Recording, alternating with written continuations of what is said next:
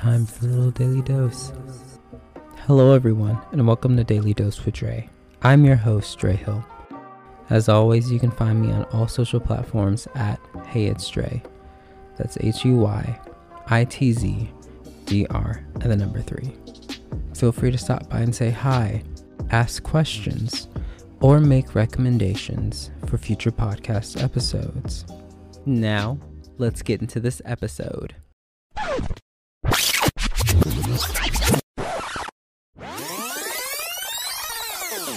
I'm so thankful and grateful to be back in this space, to be back recording, to be back connecting with you guys once again.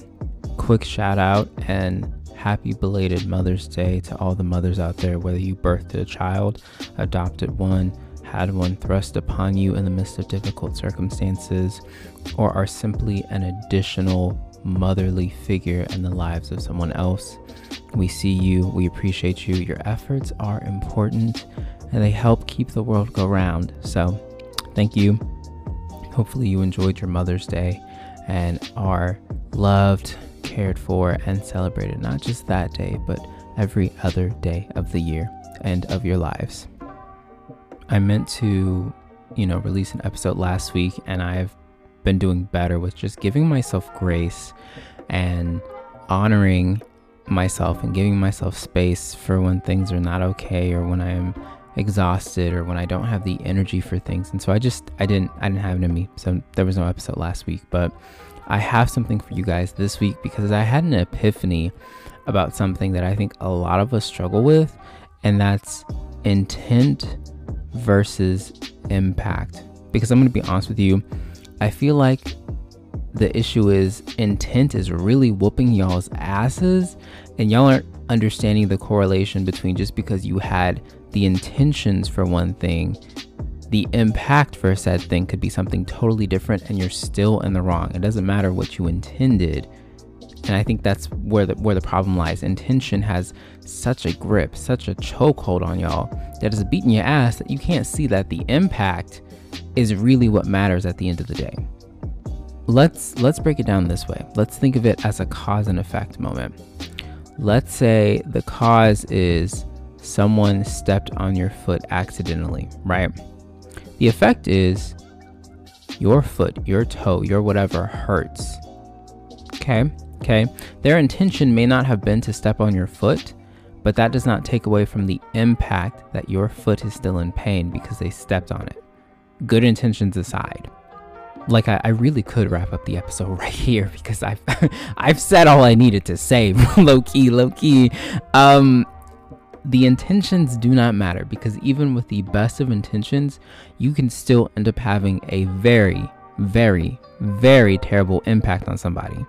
And so the thing that I want you guys to understand is, because I think the I think what happens is it's it's a two-pronged or a two-part issue.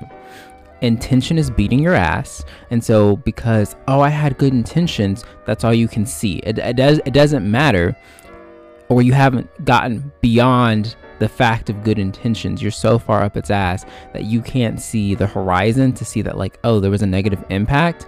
But because of that, when someone calls you to the carpet because, hey, you had good intentions, but this didn't work out, so let's apologize, regroup, and try again, you're so caught up and you're so hung up on the good intentions part that you can't see that you've hurt someone, and that you need to take ownership and accountability for the fact that you've hurt someone, so that way you can apologize, learn, grow, and do better in the future. And while I think that ultimately at the end of the day, the root cause for all of this is being stuck on intention and intentionality, the other part is being open and receptive to what the other person or the other parties or whatever are saying, expressing, communicating, and being willing to accept the fact that in spite of your best intentions, things did not go to plan. You caused more harm than good.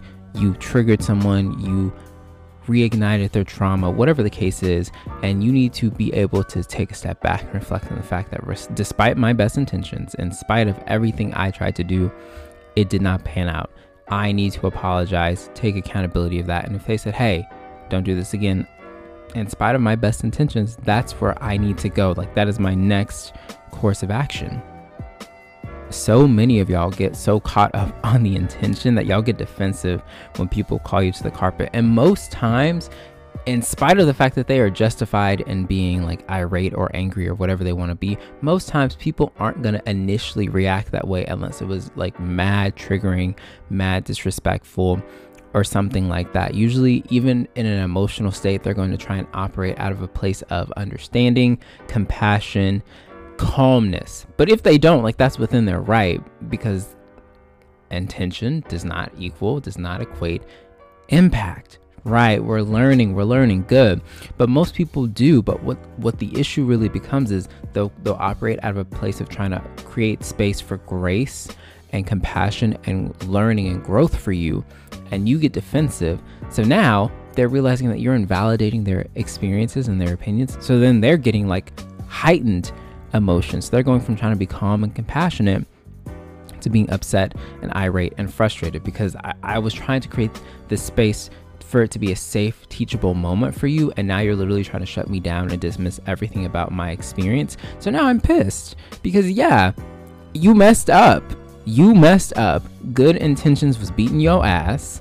You realized that the intentions were not intentioning, and then you're either choosing to like stand ten toes down in the fact that you realize that, or like most of y'all, you haven't come to that realization yet. Like you're you're so oblivious and ignorant to the fact that good intentions don't always win in the end, that it, you you you like you you trigger somebody, you hurt somebody's feelings, whatever the case is, and then you're like trying to gaslight them into thinking that like they're they're crazy because, no, I had good intentions, what I did was like super helpful, when that's not that's not always the case, babes. It's not always the case, beloved. So yeah, I mean, like, that's it for me.